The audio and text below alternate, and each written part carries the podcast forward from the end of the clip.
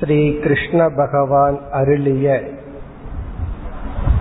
கீதையில் இன்று நாம் ஆறாவது அத்தியாயத்தை பார்க்க ஆரம்பிக்கின்றோம். இதுவரை நாம் ஐந்து அத்தியாயங்களினுடைய சாராம்சத்தை பார்த்து முடித்து இம்முறை நாம் தியான யோகம் என்ற தலைப்பை உடைய ஆறாவது அத்தியாயத்தின் சாராம்சத்தை பார்க்க போகின்றோம்.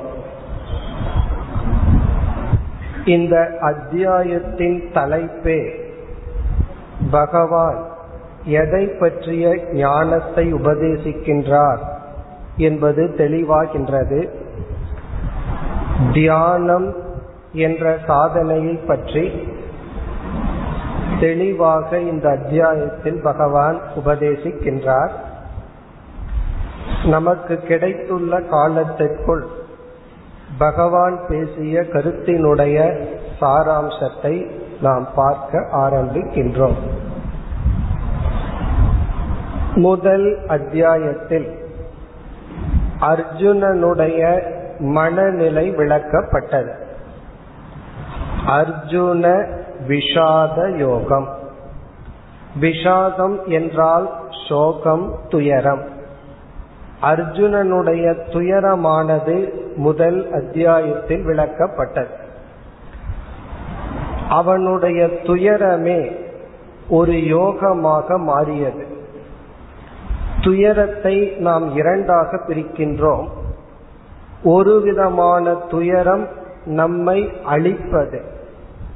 நம்முடைய முன்னேற்றத்திற்கு தடையாக இருப்பது அதைத்தான் சம்சாரம் என்று கூறுகின்றோம். இனி ஒரு விதமான துயரம் தவம் அல்லது யோகம் என்று கூறப்படுகின்றது. அர்ஜுனனுக்கு வந்த துயரம் யோகமாக மாறியது. அவனை தூய்மைப்படுத்தி மோட்சத்துக்கு தகுதிப்படுத்தியது. அதே பாரதத்தில் துரியோதனனுடைய துயரம் அழிவை கொடுத்தது. பொறாமையிலிருந்து வருகின்ற துயரம் கோபத்திலிருந்து வருகின்ற துயரங்கள் எல்லாம் நம்மை அழிக்கக்கூடியது.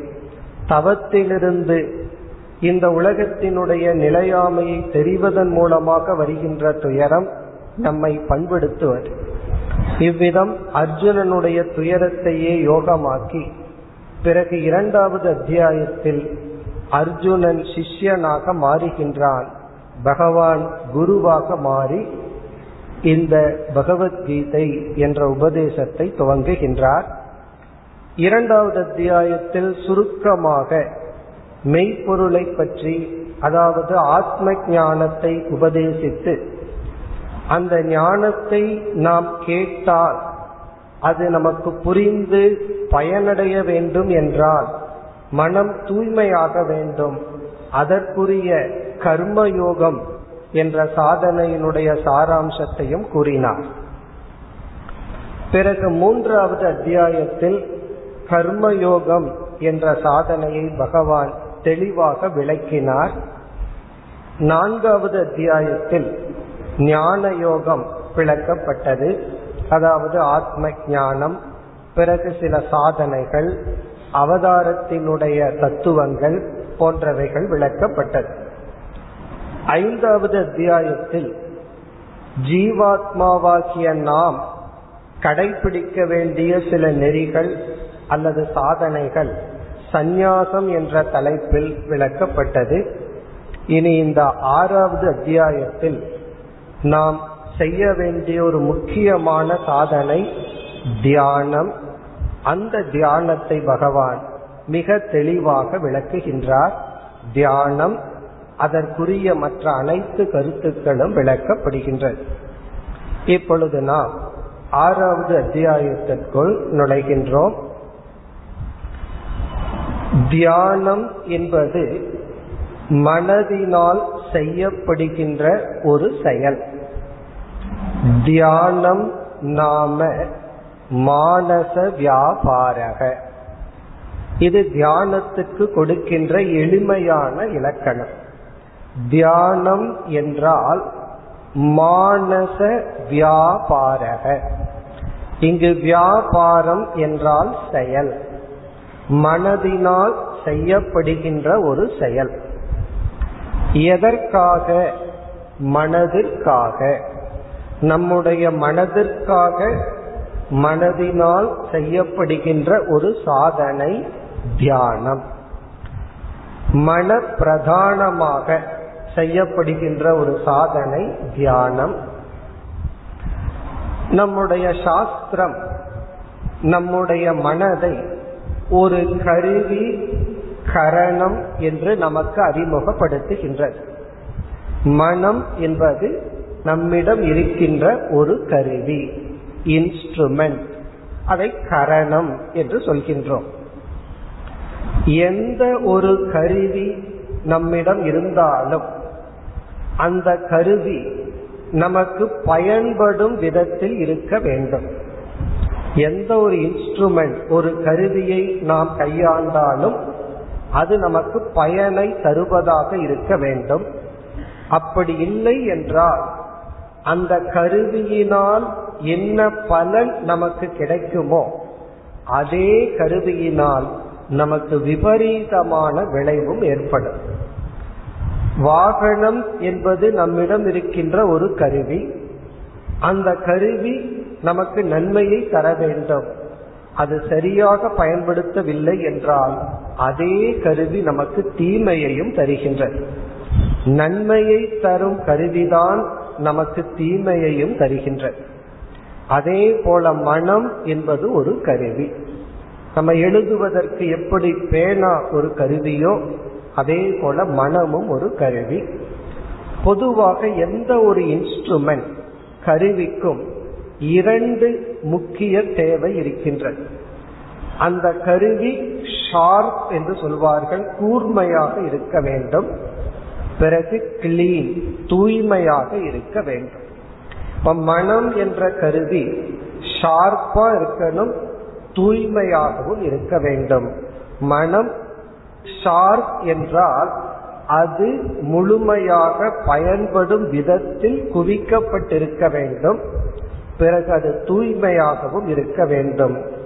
தியானம் என்ற சாதனை இந்த கருவியை நாம் தயார் செய்தல். எதற்குனா நமக்கு பயன்படும் விதத்தில் இந்த கருவியை மாற்றி அமைத்தல். இல்லை என்றால் நாம் கையாளுகின்ற கருவியே நமக்கு பகைவனாக இருக்கும். அதை பகவான் கூற போகின்றார். இப்ப தியானம் என்பது மனதினால் செய்யப்படுகின்ற மனதையே பண்படுத்துகின்ற ஒரு சாதனை. நம்மிடம் எந்த ஒரு கருவி இருந்தாலும் அதை நாம் தூய்மையாக அதற்கென்று ஒரு நேரத்தை ஒதுக்கி அது நமக்கு பயன்படும் விதத்தில் மாற்றி அமைக்க வேண்டும். இப்பொழுது நம்மிடம் மனம் என்ற ஒரு கருவி உள்ளது. அதை செம்மைப்படுத்த தியானம் என்ற ஒரு சாதனை. இனி நாம் அடுத்ததாக பார்க்க இருப்பது தியானத்தினுடைய தேவை என்ன? தியானத்தினுடைய அவசியம் என்ன என்று இப்பொழுது பார்ப்போம். தியானத்தினுடைய தேவை நீர். ஏன் தியானம் என்ற சாதனை தேவைப்படுகின்றது? நம்முடைய இலக்கை இப்பொழுது நாம் பார்க்க வேண்டும். நம்முடைய லட்சியம் நம்முடைய கோல் இப்ப நம்மையே நாம் கேட்டுக்கொண்டால் நமக்கு முன் எத்தனையோ கடமைகள் எத்தனையோ இலக்குகள் எல்லாம் இருக்கும். அவைகளெல்லாம் தற்காலிகமானது. அந்த இலக்கை அடைந்ததற்கு பிறகு வேறு ஒரு இலக்கு முன் நிற்கும். இவ்விதம் இவைகளெல்லாம் இருக்கும். ஆனால் நம்முடைய இறுதி இலக்கு என்ன? பரம லட்சியம் என்ன? என்ற கேள்வி வரும் பொழுது சாஸ்திரம் பரம லட்சியம் என்பது மோக்ஷம் என்று கூறுகின்றது. அறம் பொருள் இன்பம் என்று சொல்லி இறுதியாக வீடு என்று சொல்லப்பட்டுள்ளது இப்போ மோக்ஷம் என்றால் என்ன? அதை நாம் பல முறை திரும்ப திரும்ப பார்த்துள்ளோம். மோக்ஷம் என்பது மனதில் அடையப்படுகின்ற முழு நிறைவு. மனதினுடைய நிறைவுதான் மோக்ஷம். அந்த மனநிறைவு என்ற மோக்ஷம் என்ற லட்சியத்தை நாம் அடைய வேண்டும். என்றால் இப்பொழுது அந்த லட்சியத்தில் நாம் இல்லை. அந்த மனநிறைவுக்கு எதிராக வாழ்க்கையில் எதை அடைந்தாலும் ஒரு நிறைவில்லாத ஒரு மனதை நாம் பார்க்கின்றோம்.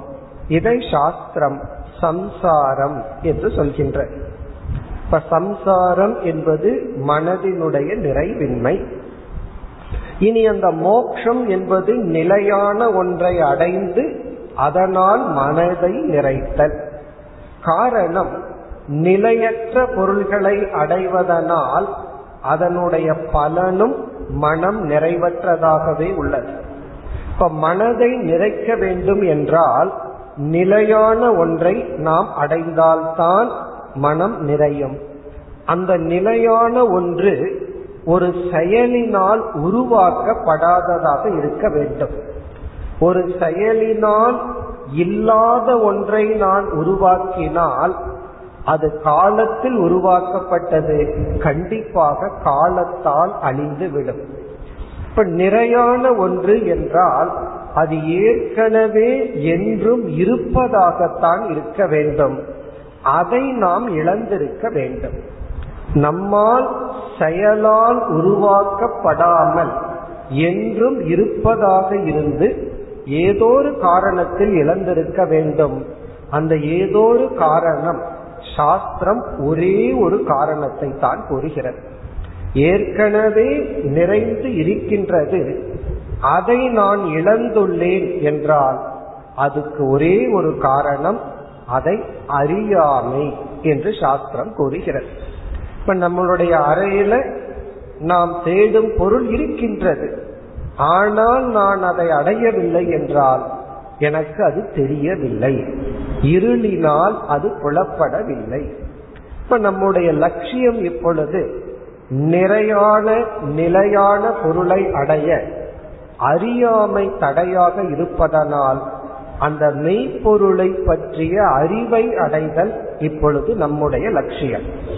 மெய் பொருளை அடைதல் என்பது இப்பொழுது நீங்கி அந்த மெய்ப்பொருளை பற்றிய உண்மையை பற்றிய அல்லது இறைவனை பற்றிய அல்லது பிரம்மத்தை பற்றிய அறிவை அடைதல் நம்முடைய லட்சியம். காரணம் பிரம்மத்தை நாம் அறியாமையினால் இழந்துள்ளோம் அறிவினால் அடைய வேண்டும். இனி அடுத்த கருத்து அறிவை எப்படி அடைதல்? அறிவை அடைய என்ன சாதனை? எந்த ஒரு அறிவையும் அதற்குரிய கருவியின் மூலமாகத்தான் அடைய முடியும். சப்தத்தை பற்றிய அறிவை காது என்ற கருவியின் மூலமாக ஒரு பொருளினுடைய சுவையை அதற்குரிய கருவியின் மூலமாக ஒரு பொருளினுடைய கலர் வர்ணத்தை அதற்குரிய கண் என்ற கருவியின் மூலமாக அறிய முடியும். அறிவை கொடுக்கும் கருவிக்கு சாஸ்திரம் பிரமாணம் என்று அழைக்கின்றது. பிரமாணம் என்றால் எந்த ஒரு கருவி நமக்கு அறிவை கொடுக்குமோ. ஒரு பொருளினுடைய வர்ணத்தை பற்றிய அறிவை கொடுப்பது கண் என்கின்ற பிரமாணம். இப்ப அறிவை அடைய அதற்குரிய கருவியை பயன்படுத்த வேண்டும். அது வந்து பிரமாணம் என்று சொல்கின்றோம். இப்பொழுது நாம் எந்த கருவியை பயன்படுத்தினாலும் நம்ம வந்து பலவிதமான பிரமாணங்களை பற்றி எல்லாம் சாஸ்திரத்துக்குள்ள போனா படிக்கலாம். அதாவது கண் ஒரு பிரமாணம். ஏற்கனவே சில விஷயங்கள் தெரிஞ்சிருந்தா அதை வச்சு யூகம் செய்து ஞானத்தை அடையலாம். அது ஒரு பிரமாணம். இப்படி பலவிதமான அறிவை கொடுக்கும் கருவி எல்லாம் நமக்கு இருக்கு. எவ்வளவு பிரமாணங்களை நம்ம பயன்படுத்தினாலும் இனி ஒன்றும் நமக்கு துணை புரிந்தால்தான் நாம் ஞானத்தை அடைய முடியும். ஒவ்வொரு விசேஷமான பிரமாணத்திற்கு பின் இருக்க வேண்டியது நம்முடைய மனம். அறிவை கொடுக்கும் கருவி இருந்தாலும் மனம் என்ற ஒன்று நம்மிடம் சரியாக இல்லை என்றால் அந்த அறிவை கொடுக்கும் கருவியின் மூலமாக நாம் அறிவை அடைய முடியாது. இப்ப மாணவன் வந்து கணித வகுப்பில் அமர்ந்துள்ளான். ஆசிரியர் வந்து கணிதத்தை உபதேசித்துக் கொண்டு இருக்கின்றார் இங்க ஆசிரியரைத்தான் பிரமாணம்னு சொல்றோம். அவர் என்னதான் எளிமையாக எவ்வளவு கஷ்டப்பட்டு சொன்னாலும் மாணவன் வந்து கேட்டுக்கொண்டிருந்தாலும் பார்த்து கொண்டிருந்தாலும் அவனுடைய மனம் அந்த பிரமாணத்திற்கு பின் நன்கு இல்லை என்றால் அவனால் அந்த அறிவை அடைய முடியாது. இந்த மனம்ங்கிறது அறிவை கொடுக்கும் அனைத்து கருவிக்குள்ளும் பின்னாடி இருக்கின்ற சாமானிய கரணம். பிரமாணத்தை வந்து விசேஷ கரணம்னு சொல்றோம். இந்த மனம்ங்கிறது சாமான்யமா இருக்கு. அது இருந்தா தான் சாமான்யம்னா காமன். எந்த அறிவை அடைய வேண்டும் என்றாலும் நம்மிடத்துல அதற்குரிய கருவி இருந்தாலும் மனதினுடைய துணை இல்லை என்றால் நாம வந்து அறிவை அடைய முடியாது. இப்ப அறிவை அடைய வேண்டும் என்றாலும் எந்த ஒரு அறிவு அது பிரம்ம ஞானமாகட்டும் அல்லது உலக ஞானமாகட்டும் எந்த ஒரு அறிவுக்கும் மனம் என்ற ஒன்று மிக முக்கியம் ஆகின்ற. இது வந்து மனதினுடைய ஒரு முக்கியத்துவம். பிறகு ஒரு அறிவை நாம் அடைந்தாலும் அதை வச்சு காப்பாத்துற பொறுப்பு வந்து மனசு கிட்ட தான் இருக்கு. அறிவுபூர்வமா நம்ம புரிஞ்சிட்டாலும் அதை நம்ம பயன்படுத்தும் விதத்தில் மாற்றி கொடுக்க வேண்டிய பொறுப்பு நம்முடைய மனதிடம் தான் இருக்கின்றது. இப்ப அறிவை அடைவதற்கு மனம் ஒரு முக்கிய பங்கு வகிக்கின்றது. அந்த அறிவை நம்மயமாக்குவதற்கும் மனம் முக்கிய பங்கு வகிக்கின்றது. அது மட்டுமல்ல நமக்கு என்னதான் அறிவை கொடுக்கும் கருவி நம்மும் இருந்தாலும் அதை சரியா புரிஞ்சுக்கிறோமா தவறா புரிஞ்சுக்கிறோமாங்கிறதும் கூட மனதுதான் நிர்ணயம் செய்கின்ற இப்ப நம்முடைய ஒவ்வொரு டிரான்சாக்சன் விவகாரத்திலும் இந்த மனதுதான் அறிவை கொடுக்கும் கருவிய அறியாமைக்குரிய கருவியா விபரீத ஞானத்துக்குரிய கருவியா மாற்றிக்கொண்டு இருக்கின்றது ஆகவே மனம் என்பது நம்முடைய வாழ்க்கையில் மிக முக்கிய பங்கு வகிக்கின்றது. மோக்ஷத்துக்காகட்டும் அல்லது உலக விஷயத்தில் ஆகட்டும் நம்முடைய வியாபாரத்திலேயே சரியான முடிவெடுத்து சரியா செயல்படணும் என்றாலும் நமக்கு சரியான மனம் தேவை. அல்லது மோட்சத்துக்கு போக வேண்டும் என்றாலும் சரியான மனம் தேவை. இந்த மனம்ங்கிறது எல்லாத்துக்கும் பொதுவாக உள்ளது. மோக்ஷங்கிற லட்சியத்துக்கு செல்ல வேண்டியவர்களுக்கும் நல்ல மனம் தேவைப்படுகிறது. அதாவது தூய்மையான உறுதியான மனம். இந்த உலக வாழ்க்கையில் வெற்றி அடைந்து இவன் வந்து மோக்ஷங்கிற லட்சியத்துக்கு போக வேண்டாம். அறம்பொருள் இன்பம் வீடுங்கிறதுல ஒருவன் சொல்றான் நான் வீட்டை இப்ப பார்க்கல. எனக்கு மோட்சம் எல்லாம் இப்ப வேண்டான்னு சொன்னா பொருள் இன்பம் இதை அடைய வேண்டும் என்றாலும் நமக்கு மனதுதான் கருவியாக உள்ளது.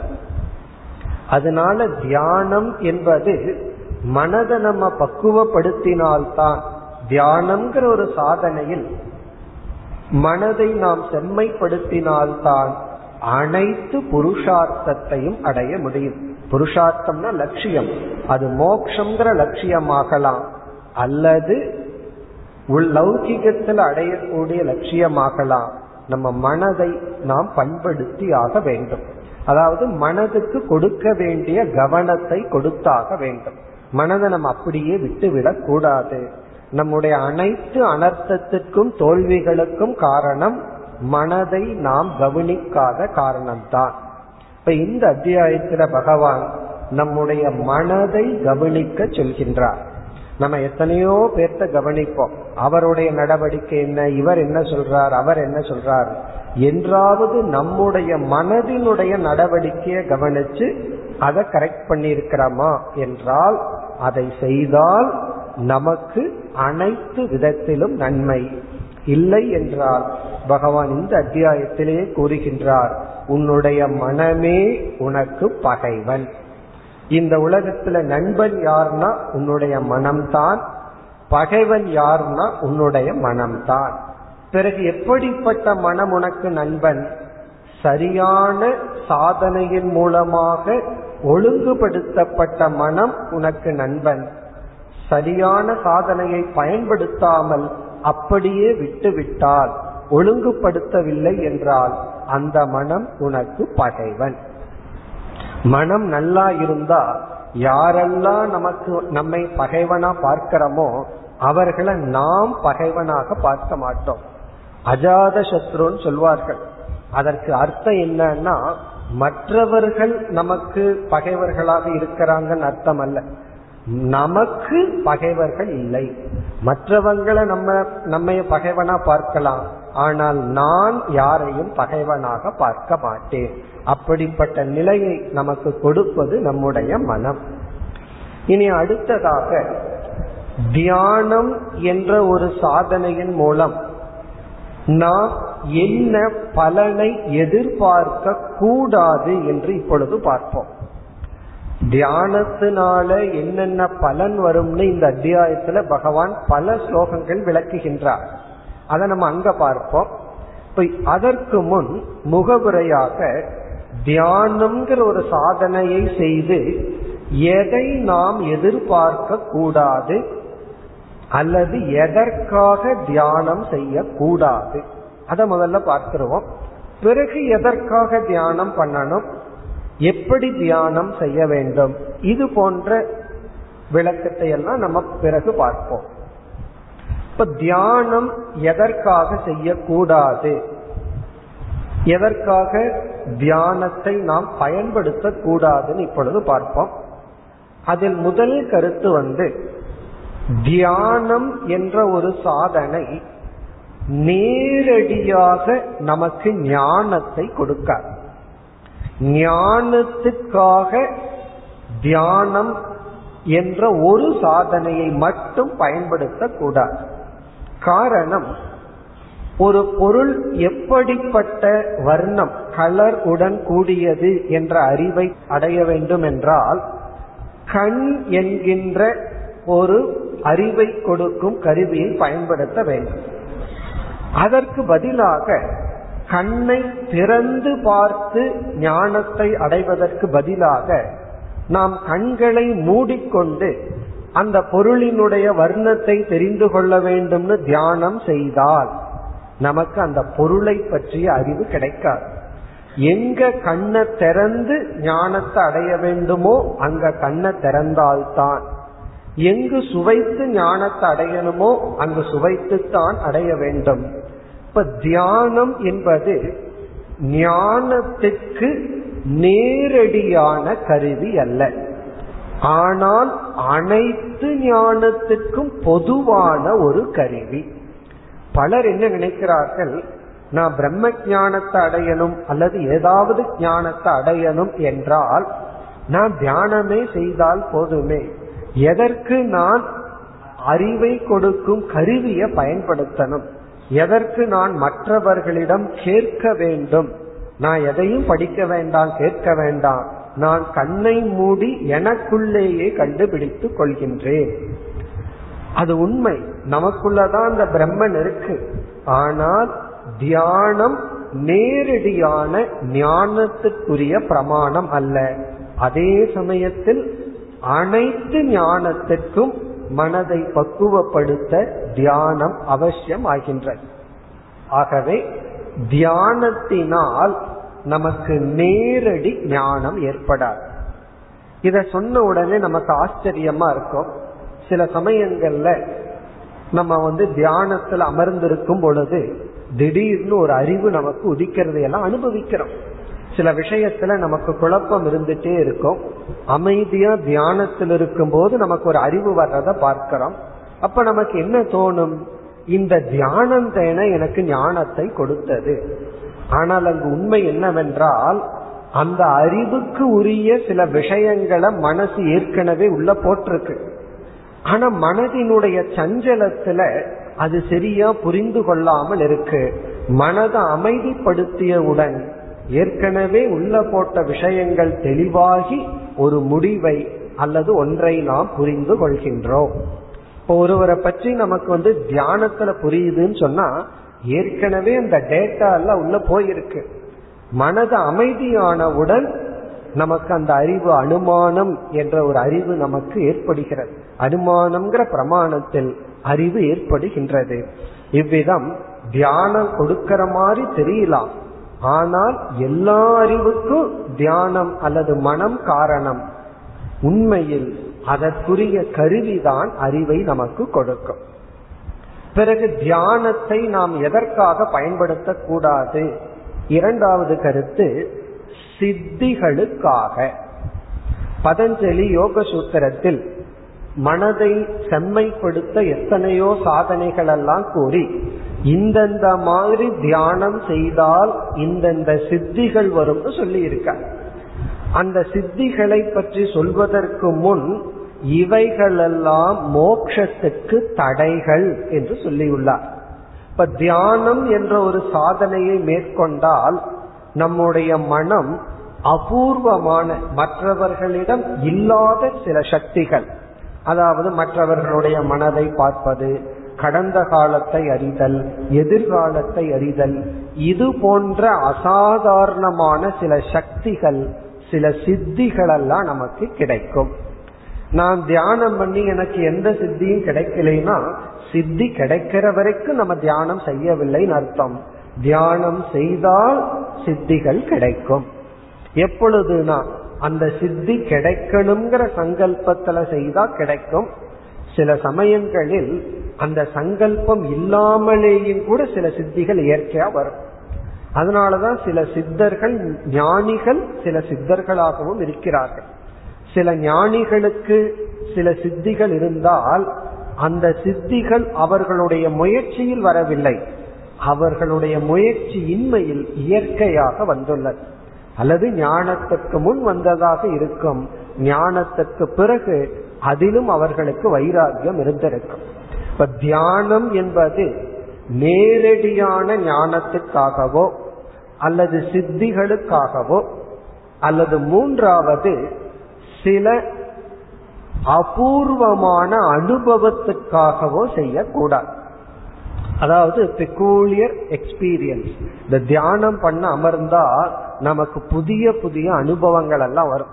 அபூர்வ அனுபவங்கள் எல்லாம் நமக்கு ஏற்படும். அதெல்லாம் ஏற்பட்டாலும் அதெல்லாம் நம்ம ஒதுக்கி தள்ளிவிட்டு அதற்காக தியானம் அல்ல. ஏன்னா கீதையில பகவான் மிக தெளிவாக சொல்ல போகின்றார். எதற்காக தியானம் செய்ய வேண்டும்? ஆத்ம சுத்தையே ஆத்ம விசுத்தையேன்னு சொல்ற. அதெல்லாம் நம்ம தியானத்தினுடைய பலன்ல நம்ம பார்ப்போம். இப்ப தியானத்தை எதற்காக செய்யக்கூடாது என்றால் தியானமே தியானம் மட்டும் ஞானத்தை கொடுக்கும்னு எதிர்பார்க்க கூடாது. தியானத்தினால சில சித்திகள் வேண்டும்னு செய்யக்கூடாது. பிறகு சில அபூர்வமாக மற்றவர்களுக்கு இல்லாத பெக்கூலியர் எக்ஸ்பீரியன்ஸுக்காகவும் செய்யக்கூடாது. பிறகு இறுதியாக தியானத்தை பயன்படுத்தி மற்றவர்கள் அழிவுக்காகவும் இதை செய்யக்கூடாது. இப்ப சில பேர் வந்து சில பூஜைகள் அல்லது சில பாராயணம் இதெல்லாம் மற்றவர்களுடைய அழிவுக்காகவும் செய்வார்கள். அப்படியும் நாம் செய்யக்கூடாது. பிறகு எதற்காக நாம் தியானம் செய்ய வேண்டும்? அந்த கருத்துக்கு இப்பொழுது வருகின்றோம். தியானம் எதற்காக நாம் செய்ய வேண்டும்? நம்ம ஏற்கனவே பார்த்துட்டோம் மனதை செம்மைப்படுத்த மனதை தூய்மைப்படுத்த. காரணம் மனம் என்பது நம்மிடம் இருக்கின்ற ஒரு இன்ஸ்ட்ருமெண்ட் ஒரு கருவி. இப்ப தியானத்தை வந்து எதற்காகவெல்லாம் நம்ம பயன்படுத்த வேண்டும்? தியானம்ங்கிற சாதனையை செய்யும் பொழுது நம்முடைய நோக்கம் சங்கல்பம் எதுவாக இருக்க வேண்டும்? அதில் பகவான் கூறிய முதல் சங்கல்பம் வந்து நம்முடைய மனதை தூய்மைப்படுத்த. மனதையே பயன்படுத்தி மனதையே செம்மைப்படுத்த தியானத்தில் ஈடுபட வேண்டும். மன தூய்மை எதற்கு அப்படின்னு ஒரு கேள்வி வரும் பொழுது ஞானத்துக்காக. அது ஒரு பலன். நம்ம மனதை செம்மைப்படுத்தினால் தூய்மைப்படுத்தினால் நம்ம வந்து நிறைவான அல்லது பிரம்மத்தை பற்றிய அறிவை அடைய தகுதி அடைகின்றோம். அந்த அறிவை அடைந்து நிறைந்த மனதை நாம் அடைகின்றோம். இப்ப தியானத்துக்கு தியானம் என்ற சாதனையினுடைய முக்கிய லட்சியம் நம் மனதை தூய்மைப்படுத்த. அதுதான் நம்முடைய முக்கிய லட்சியமா இருக்கணும். தியானம் செய்யும் பொழுது தியானம் என்ற சாதனையை ஆரம்பிக்கும் பொழுது நம்முடைய மனதில் இருக்க வேண்டிய லட்சியம் வந்து என்னுடைய மன தூய்மைக்காக என்னுடைய மனதை அமைதிப்படுத்துவதற்காக தூய்மைப்படுத்துவதற்காக. எதற்கு தூய்மை அப்படின்னு ஒரு கேள்வி நமக்குள் எழுந்தால் நான் ஏன் மனதை தூய்மைப்படுத்தணும் என்று ஒரு கேள்வி எழுந்தால் மனதை நிறைப்பதற்காக இறுதி லட்சியமான மோட்சத்துக்கு தகுதி அடைவதற்காக. பிறகு இரண்டாவது பலன். ஒருவருக்கு பிரம்ம ஞானம் வந்து விட்டதுன்னு வச்சுக்கோமே. ஒருவர் வந்து பிரம்மத்தை பற்றிய அறிவை அடைந்து விட்டார். பல காலம் முறையா சாஸ்திரத்தை எல்லாம் கேட்டு சிந்தித்து சிரவணம் மனநம் எல்லாம் செய்து ஞானத்தையே நம்ம அடைஞ்சாச்சு. அதற்கு பிறகும் நம்ம ஒரு தடைய நம்ம வாழ்க்கையில சந்திப்போம். முன்ன வந்து அறியாமையில தவறு செஞ்சிட்டு இருப்போம். பிறகு ஞானம் வந்தாலும் அந்த ஞானம் மனதின் வழியாகத்தான் அது வெளிப்பட்டாக வேண்டும். அந்த மனம் பக்குவம் இல்லை அல்லது போதிய அளவு பண்படுத்தப்படவில்லை என்றால் நம்முடைய மனமே நாம் அடைந்த ஞானத்துக்கு தடையாக இருக்கும். இப்ப ஞானத்தை அடையாம நம்ம மனது நமக்கு கஷ்டத்தை கொடுக்கிறதுங்கிறது ஒரு பகுதி. என்னதான் அறிவு அடைந்தாலும் அந்த அறிவு நமக்கு பயன்பட வேண்டும் என்றால் மீண்டும் ஒரு தியானத்தை நாம் செய்தாக வேண்டும். இப்ப ஞானி செய்கின்ற தியானத்தை நாம் நிதித்தியாசனம் என்ற சொல்லில் அழைக்கின்றோம். அது எதற்குனா அடைந்த ஞானத்தை நிலைப்படுத்த. அப்ப தியானம் என்ற சாதனை இரண்டு ஸ்டேஜில் நம்ம செய்தாக வேண்டும். அல்லது நாம் செய்கின்ற அனைத்து தியானத்தையும் இரண்டாக பிரிக்கின்றோம்.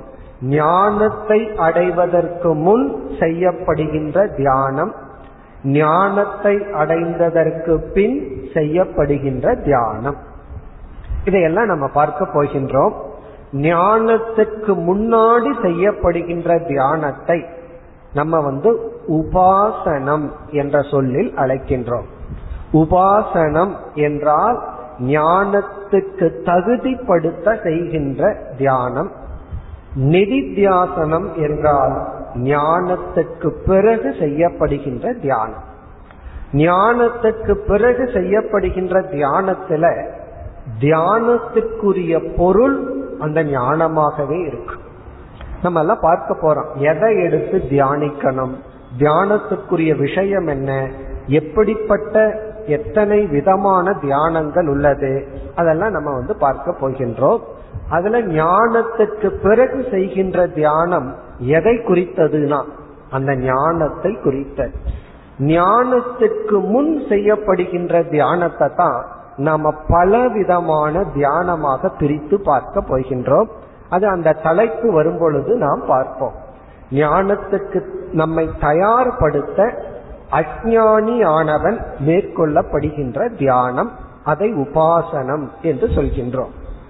அப்போ எதற்காக தியானம்? என்ன எதை குறித்து நம்ம தியானம் பண்ணணும்? தியானம் செய்யும் பொழுது நம்முடைய சங்கல்பம் எப்படி இருக்க வேண்டும்னா முதலில் நம்முடைய மன தூய்மை அல்லது ஞானத்துக்கு நம்மை தகுதிப்படுத்துதல் அல்லது மோட்சத்திற்கு தகுதிப்படுத்துதல். இரண்டாவது அடைந்த ஞானத்தை நிலைப்படுத்துதல். இப்ப சில பேர்த்துக்கு ஒரு வேல்யூ ஒரு பண்பையே எடுத்துக்கலாம். அந்த ஒரு பண்பு வேண்டும்னே தெரியாமல் இருக்கும். பிறகு விசாரம் பண்ணி ஞானம் அடைந்திருப்பார்கள். இந்த குணம் என்னால் அடையப்பட வேண்டும். தெரிந்தாச்சு ஆனால் அந்த குணத்தை அடையிற சக்தி இல்லாமல் இருப்போம். அப்ப மீண்டும் ஞானத்தை அடைஞ்சிட்டு அந்த வேல்யூ அந்த பண்பையே நாம் தியானிக்கும் பொழுது பிறகு அந்த பண்பை நாம் அடைவோம். அதையெல்லாம் நம்ம பார்க்க போகின்றோம். பிறகு அடுத்ததாக இதெல்லாம் நம்ம வந்து ஹையஸ்ட் லெவல்ல பேசிட்டு இருக்கோம். மோக்ஷங்கிறது ஒரு லட்சியம் நம்மை தூய்மைப்படுத்த வேண்டும் இறைவனை அடையணும் எல்லாம் சொல்லிட்டு இருக்கோம். ஆனா பொதுவாக ஒருவனுக்கு வந்து அப்படிப்பட்ட லட்சியமே இல்லைன்னு வைத்துக் கொள்வோம்.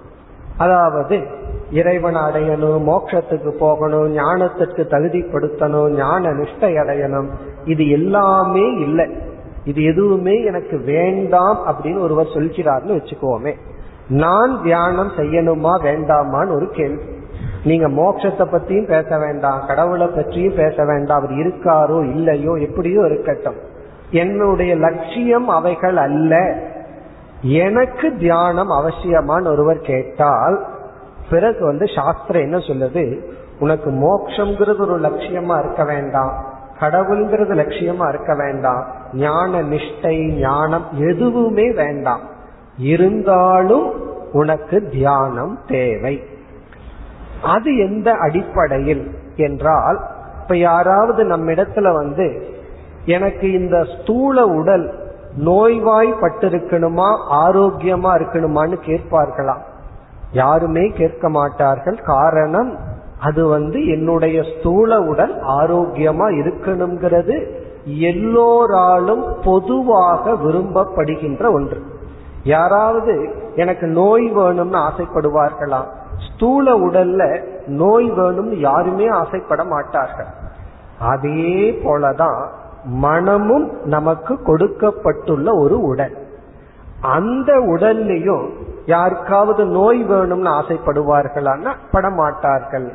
எப்படி ஸ்தூல உடல் ஆரோக்கியமா இருக்கணுங்கிறது எல்லா மனிதர்களுடைய பொதுவான விருப்பமோ? அந்த மனிதனுக்கு வந்து லட்சியம்னு ஒண்ணு இருக்கலாம் இல்லாம இருக்கலாம். மனிதன்னு பிறந்துட்டா அவனுக்குடைய இன்ஸ்டிங் இயற்கையான விருப்பம் வந்து உடல் ஆரோக்கியமா இருக்கணும். அதே போல மனதும் ஆரோக்கியமாக இருக்க வேண்டும். அந்த மனதை ஆரோக்கியமா வச்சிருக்கணும் அப்படின்னா அந்த மனதை ஆரோக்கியமாக்குவதற்காகத்தான் தியானம் என்ற ஒரு சாதனை. இப்போ ஒருவன் வந்து எனக்கு இறைவன்கிற லட்சியம் வேண்டாம் ஞானம் ஞானத்திற்கான தகுதி எதுவுமே வேண்டாம் என்றாலும் மனதை ஆரோக்கியமாக வைத்திருக்க நமக்கு தியானம் என்ற ஒரு சாதனை தேவைப்படுகின்ற. ஆகவே லௌகிக லட்சியத்திற்காகவும் இந்த உலகத்துல நம்ம அடைய ஒரு இன்பத்தை அடைய வேண்டும் என்றாலும் நமக்கு வந்து தியானம் தேவைப்படுகிறது. பொதுவா அதை கூறினால்தான் எல்லோருக்கும் தியானம் செய்யணுங்கிற விருப்பமே வருது. இப்ப தியானம் நீங்க செய்தால் உடலில் உள்ள நோய் போகும் மனசு அமைதியா இருக்கும். பிறகு வந்து உங்க வியாபாரத்துல நன்கு சிந்தித்து நல்ல முடிவெடுக்க முடியும். இப்படி எல்லாம் சொன்னாதான் மக்களுக்கு வந்து தியானம் செய்யணுங்கிற ஈடுபாடே வருகிறது. காரணம் என்னன்னா இந்த பலன் தான் நமக்கு கண்முன் தெரியக்கூடிய பலன். நமக்கு கண்முன் தெரியக்கூடிய பலன் என்னன்னா தியானம்ங்கிற சாதனையை செய்யும் பொழுது முதலில் உடலில் உள்ள சில நோய்கள் நீங்குகின்றது சில நோய்கள் தான். எல்லா நோயும் அல்ல. சில நோய்கள் நீங்குகின்றது. பிறகு மனதினால் என்னென்ன பாதிப்பு? மனம் சரியா இல்லைன்னா உடலுக்கு என்ன பாதிப்பு வருதோ அந்த நோய்கள் எல்லாம் மனதை சரிப்படுத்தும் பொழுது நீங்குகின்றது. பிறகு மனது அமைதியாக உள்ளது. இதனுடைய அடிப்படையில தான் பலர் தியானம்ங்கிற சாதனையை செய்ய விரும்புகின்றார்கள். அந்த ஒரு நோக்கத்துல ஒருவர் தியானத்தை மேற்கொண்டாலும் தவறு இல்லை. உடலையும் மனசையும் நான் ஆரோக்கியமா வச்சிருக்கிறதுக்காக தியானம் பண்றேன். அந்த அளவுக்கு எனக்கு போதும்னு இருந்தாலும் தவறு இல்லை. ஆனால் சில பேருக்கு வந்து மனதினுடைய ஆரோக்கியத்துடன் மனதில் நட்பண்புகளும் இருந்தால் அது அவர்களுக்கும் நல்லது சமுதாயத்துக்கும் நல்லது. ஒருவனுக்கு மனதுல தைரியம்ங்கிற குணம் பயமில்லைங்கிற குணம் இருக்கு. அந்த பயமில்லைங்கிற குணத்துடன் அன்பு அகிம்சைங்கிற குணம் சேர்ந்திருந்தா அது அவனுக்கு நல்லது மற்றவர்களுக்கும் நல்லது. வெறும் தைரியம் மட்டும் இருந்து ஹிம்சை செய்யற புத்தி அவனுக்குள் இருந்தால் அவனுக்கு அந்த தைரியம் இல்லாம இருக்கிறது நல்லது. அப்படி தியானம் என்ற ஒரு சாதனையை ஒருவன் செய்யறான். அவனுக்குள்ள வந்து ஹிம்சை செய்கின்ற மற்றவர்களுக்கு தீங்கு விளைவிக்கின்ற குணம் இருந்தால் அந்த தியானம் அவனுக்கு நன்மையை செய்வதற்கு பதிலாக அதிக பாபம் செய்ய காரணமாகி விடுகிறது. அந்த ஆரோக்கியமே நமக்கு பாவத்துக்கு காரணம் ஆகிவிடுகிறது. இப்ப தொண்ணூறு வயதுல இருக்கிறவர் போய் ஒரு பாபம் செய்யினா செய்வதற்கு மிக மிக கடினம். காரணம் என்ன? பாபம் செய்யறதுக்கும் கூட ஆரோக்கியம் உடல்ல கிடையாது. இப்ப உடல் ஆரோக்கியம்தான் தர்மத்துக்கும் காரணம் அதர்மத்துக்கும் காரணம். ஒருவனுடைய இன்ஸ்டிங் உணர்வு வந்து அதர்மவாதியா இருக்கான்னு வச்சுக்கோமே அவனுக்கு நம்ம தியானத்தை கற்றுக் கொடுத்து மனதை தைரியப்படுத்தி பலப்படுத்திட்டோம்னா அது விரைவில் பாபம் என்ற செயலை தூண்டி அவனை அழித்து விடும். அதனாலதான் சில அசுரர்கள் எல்லாம் தியானம் செய்து அதிக பாபியாக மாறி விடுகின்றார்கள் இப்ப ராவணன் இருந்தான். அவனுக்கு வந்து சில சக்தியை பெற வேண்டும்னு தியானம் தான் செய்தான். ஒரு கால் அவன் தியானம் செய்யாமல் இருந்திருந்தால் அவன் வந்து கொஞ்சம் குறைவா பாவத்தை பண்ணியிருப்பான். இப்ப தியானம் என்பது மனதிற்கு ஒரு சக்தியை ஊட்டுகின்ற ஒரு சாதனை. ஆனால் அங்கு தர்மம் இல்லாமல் தியானம் மட்டும் செய்யும் பொழுது அந்த தியானம் உடலுக்கு வலுவை கொடுத்து நல் குணம் இல்லை என்றால் அந்த ஆரோக்கியத்தை அவன் மற்றவர்களுடைய அவனுடைய அழிவுக்கு பயன்படுத்துவது போல் திருடமான மனதை கொண்டு மற்றவர்களையும் துன்புறுத்துவான் இறுதியில் தானும் அழிந்து கொள்வான். அதனால இந்த தியானத்தை பார்த்தோம்னா அசுரர்களும் மேற்கொள்கின்றார்கள் தேவர்களும் மேற்கொள்கின்றார்கள். நம்மளுடைய லட்சியம் வந்து வெறும் மனது ஆரோக்கியத்துக்காக மட்டும் இருக்கக்கூடாது. அப்படி இருந்தால் கண்டிப்பா ஆரோக்கியத்தை அடைவோம்.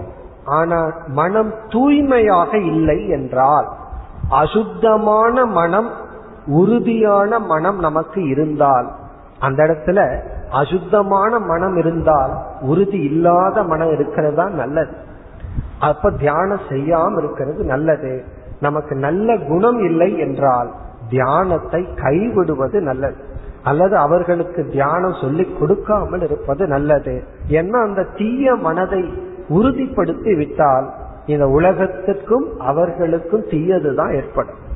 அதனால தான் வெறும் மன ஆரோக்கியம்ங்கிற அடிப்படையில மட்டும் நாம் தியானத்தை மேற்கொள்ள கூடாது. பிறகு மன தூய்மைக்காக நாம் தியானத்தை மேற்கொள்ள வேண்டும். பிறகு மன ஆரோக்கியம் லௌகிக வெற்றி எல்லாம் அது ஒரு சைடு எஃபெக்டா நமக்கு வரும்.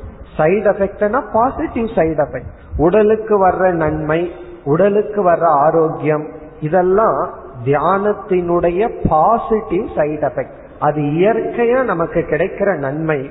பிறகு தியானம் என்ற ஒரு சாதனை மனதை பலப்படுத்தி மனதை தூய்மைப்படுத்துவதற்காக இருக்க வேண்டும். வெறும் மனதை பலப்படுத்துவதற்காக மட்டும் இருக்கக்கூடாது. மனதை குவித்து வெறும் பலமான மனதிற்காக தியானம் இல்லாமல் தூய்மையான மனதிற்காக தியானம் செய்ய வேண்டும். இப்ப இந்த முகவுரையுடன் நம்ம இப்ப ஆறாவது அத்தியாயத்திற்குள் செல்லலாம். இந்த அத்தியாயத்தில் பகவான் என்னென்ன கருத்துக்களை கூறியுள்ளார்னு பார்ப்போம். அப்படி பார்க்கும் பொழுது ஏழு தலைப்பின் கீழ் பகவான் பேசியுள்ளார். பகவான் இந்த அத்தியாயத்துல பேசிய கருத்தை எல்லாம் செவன் டாபிக் ஏழு தலைப்பின் கீழ் நம்ம பிரிச்சிடலாம். பிறகு நம்ம என்ன பண்ண போறோம்? அந்த ஏழு தலைப்புகளையும் பார்க்க போகின்றோம். நீங்கள் வந்து பிறகு இந்த புஸ்தகத்தில் சென்று கீதைக்குள் சென்று அந்த ஏழு தலைப்பு எங்கெங்க இருக்கு அப்படிங்கிற ஸ்லோகத்தை மட்டும் நான் கூறுகின்றேன். காரணம் ஒவ்வொரு ஸ்லோகத்தையும் படிச்சு அதற்கு ஒவ்வொரு சொல்லுக்கும் பொருளை பார்க்கின்ற அளவுக்கு நமக்கு காலம் இல்லாத காரணத்தினால் அந்த ஏழு தலைப்பு எங்கெங்கு பேசப்பட்டுள்ளதுங்கிற ரெஃபரன்ஸ் நம்ம பார்ப்போம். பிறகு அந்த ஏழு தலைப்பையும் நாம் விஸ்தாரமாக இந்த நாட்களில் பார்க்க போகின்றோம். அந்த ஏழு தலைப்புகள் என்னென்ன? பகவான் இந்த அத்தியாயத்தில் பேசிய அனைத்தையும் ஏழு தலைப்பின் கீழ் அடக்குகின்றோம். அது என்னென்னங்கிற அறிமுகத்தை இப்பொழுது பார்ப்போம். முதல் தலைப்பு பகிரங்க சாதனம். முதல் தலைப்பு பகவான் பேசியது பகிரங்க சாதனம். பகிரங்க சாதனம் என்பது தியானம் என்ற ஒன்றை நாம் செய்ய வேண்டும் என்றால் மற்ற காலத்தில் நாம் எப்படி வாழ்ந்திருக்க வேண்டும்? ஒரு பதினைந்து நிமிடம் ஒரு நாளைக்கு ஒரு குறிப்பிட்ட காலத்துல தியானம்ங்கிற சாதனையை நாம் மேற்கொள்ள வேண்டும் என்றால் மீதியுள்ள இருபத்தி மூணே முக்கால் மணி நேரம் நம்முடைய வாழ்க்கை எப்படி இருந்தால் இந்த பதினைந்து மணி நேரம் தியானம் செய்ய முடியும். அத பகிரங்க சாதனைன்னு பகவான் சொல்றார். அதாவது எப்படி நம்முடைய வாழ்க்கையை அமைத்தால் நம்மால பதினைந்து நிமிடம் அமர முடியும். அமர்ந்து தியானம் செய்ய முடியும். இப்ப பகிரங்க சாதனைனா கர்மயோகத்தை பகவான் சொல்ல போற நீ கர்மயோகியாக இருந்தால்தான் உன்னால் தியானம் செய்ய முடியும். நீ கர்மயோகியா இல்லாமல் நீ தியானம் செய்தால் பகவான் சொல்றார் நீ தியானம் செய்யாம இருக்கிறது உனக்கு நல்லது உலகத்துக்கு நல்லதுன்னு சொல்லுவார். இப்ப கர்மயோகியா இருந்து நீ தியானம் செய்ய வேண்டும். இப்ப பகிரங்க சாதனை. அத பகவான் ஆரம்பமே அப்படித்தான் ஆரம்பிக்கின்றார். அதாவது தியானம் என்ற சாதனை செய்வதற்கு முன் நாம் செய்ய வேண்டிய சில நிபந்தனைகள் அல்லது ஏற்பாடுகள். இரண்டாவது அந்தரங்க சாதனை. அந்தரங்க சாதனை என்றால் தியானத்துக்கு முன் நாம் செய்ய வேண்டிய சில ஏற்பாடுகள். அந்தரங்க சாதனை. தியானத்துக்கு முன் அதாவது பகவான் இந்த இடத்துல தான் எப்படிப்பட்ட இடத்தை தேர்ந்தெடுக்க வேண்டும்? எப்படிப்பட்ட ஆசனத்தில் எப்படி அமர வேண்டும்? இதெல்லாம் பகவான் பேச போறார். பிறகு அந்த நேரத்துல நம்முடைய பிராணன் எப்படி இருக்கணும்? இந்திரியங்கள் கண் காதை எப்படி அந்த இடத்துல வச்சிருக்கணும்? இதெல்லாம் பகவான் பேச போறார். தியானத்துக்குரிய காலம் இடம் உடல் அமைப்பு ஆசனம் அந்த நேரத்துல நம்ம புத்தி என்ன பண்ணணும்? நம்மளுடைய சித்தம்னு ஒண்ணு இருக்கே. பழைய அனுபவங்கள். அதையெல்லாம் நம்ம அந்த இடத்துல எப்படி ஹேண்டில் பண்ணணும்? இதெல்லாம் பகவான் சொல்ல போறார். அந்தரங்க சாதனம். மூன்றாவது கருத்து தியான செய்முறை. எது தியானம்? அப்பொழுதுதான் நம்ம வந்து பிரிச்சு பார்க்க போறோம். என்னென்ன விதமான தியானங்கள் இருக்கு? பல விதமான தியானங்கள். ஆரம்பத்துல எப்படிப்பட்ட தியானத்தில் ஆரம்பிக்க வேண்டும்? இந்த தியான செய்முறை. தியானம்ங்கிறத செய்ய வேண்டும் என்றால் மற்ற காலங்களில் நம்ம வாழ்க்கை எப்படி இருக்கணும்? பகிரங்க சாதனை. தியானத்துக்கு செய்ய வேண்டிய முன் ஏற்பாடுகள் அந்தரங்க சாதனை. மூன்றாவது தியானம் சொரூபம். தியான சொரூபம் செய்முறை. நான்காவது தியானத்தினுடைய பலன். இந்த தியானம் செய்தால் எப்படிப்பட்ட பலனெல்லாம் நமக்கு கிடைக்கும்? அதெல்லாம் பகவான் மிக விஸ்தாரமாக கூற போகின்றார். ஐந்தாவது தியானம் என்ற சாதனைக்கு வருகின்ற தடைகள். தியானத்துக்குரிய தடை. எந்த ஒரு சாதனையை செய்ய போனாலும் ஏதாவது தடைகள் நமக்கு வரும். அப்படி தியானம் என்ற சாதனைக்கு என்னென்ன தடைகள் உள்ளது? அது அர்ஜுனனே கேட்பான். என்னுடைய மனசு வந்து நீங்க சொல்ற அறிவுல நிற்கும்னு எனக்கு தெரியவில்லை. மன ரொம்ப சஞ்சலமா இருக்கு என்று தியானத்திற்குரிய தடை. பிறகு அடுத்த கருத்து ஆறாவது கருத்து தடையை நீக்க உபாயம். அந்த தடையை நம்ம எந்த முறையில நீக்க வேண்டும்? என்னென்ன தடைகள் பிறகு அதை தடை எப்படி நீக்குவது? அதற்கு பகவான் பதஞ்சலியினுடைய யோக சூத்திரத்திலிருந்து அந்த தடையை நீக்க உபாயத்தை கொடுக்க போகின்றார். இவ்விதம் முதல் கருத்து பகிரங்க சாதனை இரண்டாவது அந்தரங்க சாதனை மூன்றாவது தியான சொரூபம் நான்காவது தியானத்தினுடைய பலன் ஐந்தாவது தியானத்துக்கான தடைகள் ஆறாவது அதை நீக்க உபாயம். இதுதான் முக்கியமா தியான யோகத்தில் வருகின்ற ஆறு தலைப்பு. பிறகு இறுதியில இனியொரு தலைப்பும் வருகின்றது. காரணம் இனி ஒரு கேள்வியையும் அர்ஜுனன் கேட்கின்றான். அதை வந்து யோக பிரஷ்டன்னு சொல்றோம். இதெல்லாம் சொன்னதுக்கு அப்புறம் ஒரு கேள்வி அர்ஜுனனுக்கு கடைசியில வருது. தியானத்தில் தோல்வி அடைந்தவனுடைய நிலை என்ன? அதற்கும் பகவான் பதில் சொல்லி முடிக்கின்றார். இது வந்து தியானம்ங்கிற சாதனையில தோல்வி அடைந்தால் அதற்கு காரணம் காலம் போதவில்லை என்றால் அதற்குள்ள நம்ம பிராரப்தம் முடிஞ்சாச்சு. தியானம் செஞ்சிட்டே இருக்கிறோம். அதை பூர்த்தி பண்ணி நம்ம அந்த நிறைவை இப்பிறவியில் அடைய முடியவில்லை. பிறகு அவனுடைய நிலை என்ன? அதை யோக பிரஷ்டன் சொல்றோம். பிரஷ்டன்னா வீழ்ந்தவன். யோகம்னா தியானம்ங்கிற சாதனையை பூர்த்தி செய்யாமலேயே அவனுடைய காலம் முடிந்து விட்டால் இந்த தியானம் அறகுறையா இருந்துட்டா அந்த பலன் என்ன ஆகும் இது இறுதி தலைப்பு. இப்ப பகிரங்க சாதனை அந்தரங்க சாதனை தியான சொரூபம் தியான பலன் தியானத்திற்கு வரும் தடை அதை நீக்க உபாயம் பிறகு தியானத்தில் தோல்வி அடைந்தார். தோல்வின்னு சொல்வதை விட தியானத்தை பூர்த்தி செய்யாமல் நாம் இந்த உலகத்தை விட்டு சென்றால். நம்ம நினைச்சிருப்போம் செய்ததெல்லாம் வேஸ்டா போகுமான்னு. பகவான் சொல்றார் செய்த அளவு நமக்கு எப்படி பலன் கிடைக்கும்? அதெல்லாம் இறுதியில பகவான் கூறப்போகின்றார் இவ்வளவு கருத்தும் இந்த அத்தியாயத்தில் அமைந்துள்ளது. நம்ம என்ன செய்ய போகின்றோம்? ஒவ்வொரு கருத்தாக எடுத்துக்கொண்டு முதல்ல பகிரங்க சாதனை பிறகு அந்தரங்கம் தியான சொரூபம் தியான பலன்னு வரிசையாக நாம் பார்க்க போகின்றோம். நாளை நாம் முதல் தலைப்பை எடுத்துக்கொண்டு விசாரத்தில் ஈடுபடுவோம். ஓம் போர் நமத போர் நமிதம் போர் போர் நமுதச்சதேம் பூர்ணய பூர்ணமாதாய பூர்ணமேவாவசிஷ்யதேம். ஓம் சாந்தி சாந்தி. भक्तिः